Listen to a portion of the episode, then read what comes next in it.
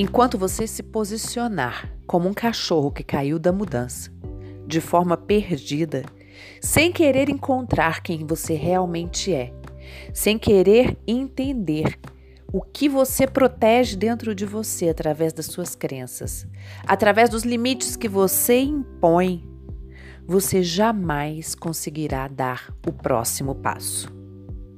E a minha pergunta é: o que você deixa de ser quando você for o que precisa ser para conquistar os seus objetivos?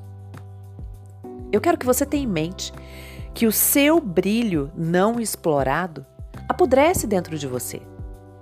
Porque até a água, que é cristalina, pura e fonte de vida, apodrece. Vira foco de dengue se é deixada parada em algum canto qualquer. Então, se você não se investigar, se você não quiser encontrar quem você é, se você não se aprofundar em sua história, você jamais chegará ao próximo nível. Você até pode avançar algumas casinhas, mas vai sempre retroceder. Vai sempre parar ali porque você não sabe qual é a dor que você está protegendo dentro de você e que está te impedindo de ir além. E vamos novamente a essa pergunta: o que você deixará de ser quando você for o que precisa ser? Tenha em mente isso. Trabalhe e explore o seu imaginário interior. Muito provavelmente, lá atrás na sua vida, se o seu problema é com emagrecimento, na fase de mielinização do seu processo oral, houve uma ruptura. Ou pela dor da falta ou pela dor do excesso, e que está ligada à sua amamentação. Você sabia disso?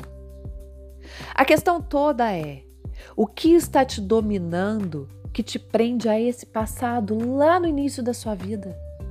Por que é que você se sente sempre abandonada? Por que é que você não se sente completa? O que está te faltando para você brilhar? Quem é você? O que você não quer deixar ir? Tenha claro isso em sua vida.